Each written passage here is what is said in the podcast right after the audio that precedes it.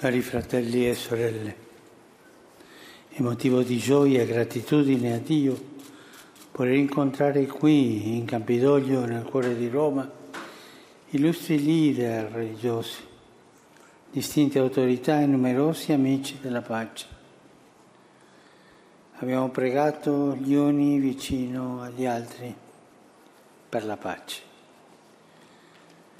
Saluto il signor Presidente della Repubblica Italiana, onorevole Sergio Mattarella, e sono lieto di ritrovarmi con mio fratello, Sua Santità il Patriarca Ecumenico Bartolomeo. Apprezzo tanto che nonostante le difficoltà di viaggio, lui e altre personalità abbiano voluto partecipare a questo incontro di preghiera. Nello spirito dell'incontro di Assisi convocato da San Giovanni Paolo II nel 1986, la comunità di San Egidio celebra annualmente di città in città questo avvenimento di preghiera e dialogo per la pace tra credenti di varie religioni. In quella visione di pace c'era un seme profetico che, passo dopo passo, grazie a Dio, è maturato con inediti incontri, azioni di pacificazione, nuovi pensieri di fratellanza. Infatti, volgendoci indietro, mentre purtroppo riscontriamo negli anni trascorsi dei fatti dolorosi, come conflitti, terrorismo, radicalismo, a volte in nome della religione, dobbiamo invece riconoscere i passi fruttuosi del dialogo tra le religioni è un segno di speranza che ci incita a lavorare insieme come fratelli, come fratelli.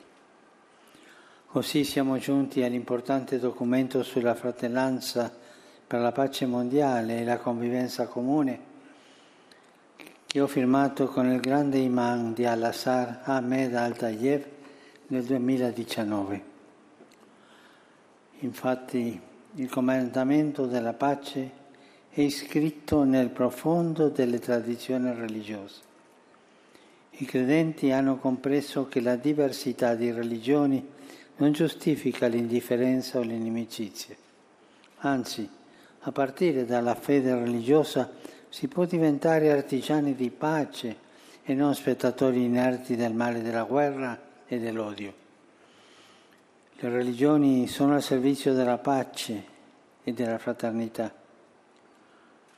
Per questo anche il presente incontro spinge i leader religiosi e tutti i credenti a pregare con insistenza per la pace, a non rassegnarsi mai alla guerra, ad agire con la forza mit della fede per porre fine ai conflitti.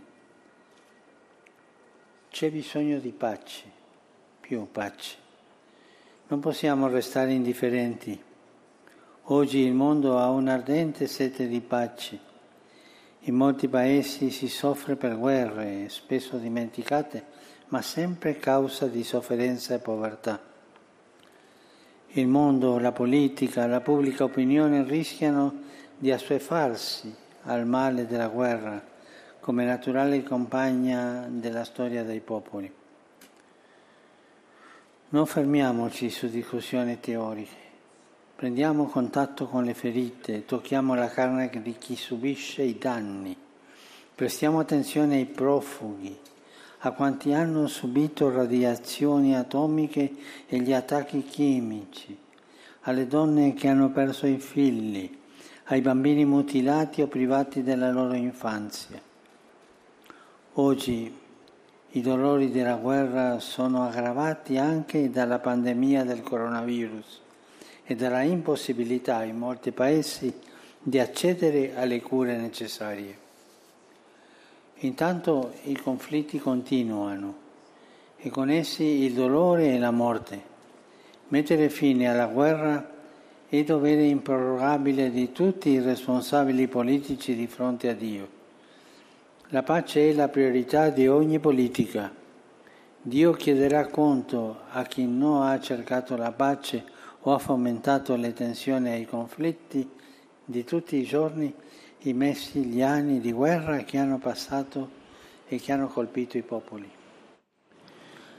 La parola del Signore Gesù si impone per la sua sapienza profonda. Rimetti la spada al suo posto, egli dice, perché tutti quelli che prendono la spada di spada moriranno. Quanti impugnano la spada, magari credendo di risolvere in fretta situazioni difficili, sperimenteranno su di sé, sui loro cari, sui loro paesi, la morte che viene dalla spada. Basta, dice Gesù, quando i discepoli gli mostrano due spade prima della passione. Basta. È una risposta senza equivoci verso ogni violenza. Quel basta di Gesù supera secoli e giunge forte fino a noi oggi. Basta con le spade, le armi, la violenza, la guerra. San Paolo VI alle Nazioni Unite nel 1965 fece eco a questo appello dicendo mai più la guerra. Sempre una volontà. È il sogno di tutti i cercatori artigiani della pace, ben consapevoli che ogni guerra rende il mondo peggiore di come lo ha trovato. Come uscire da conflitti bloccati e incancreniti? Come sciogliere i nodi aggroviglianti di tante lotte armate? Come prevenire i conflitti? Come pacificare i signori della guerra o quanti confidano nella forza delle armi? Nessun popolo, nessun gruppo sociale potrà conseguire da solo la pace, il bene la sicurezza e la felicità. Nessuno.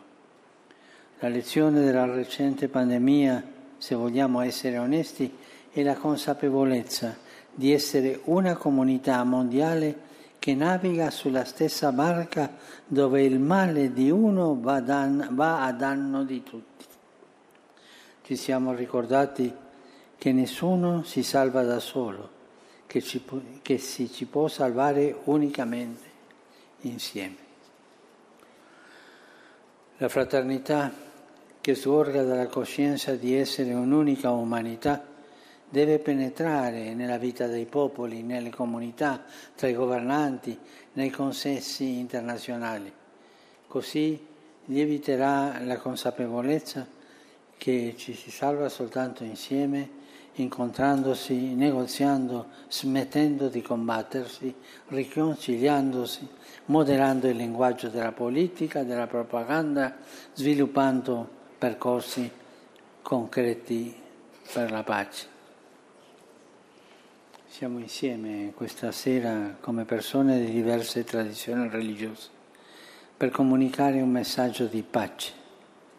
Questo manifesta chiaramente che religione che le religioni non vogliono la guerra, anzi smentiscono quanti sacralizzano la violenza, chiedono a tutti di pregare per la riconciliazione e di agire perché la fraternità apra nuovi sentieri di speranza. Infatti, con l'aiuto di Dio è possibile costruire un mondo di pace e così, fratelli e sorelle, salvarci insieme. Grazie.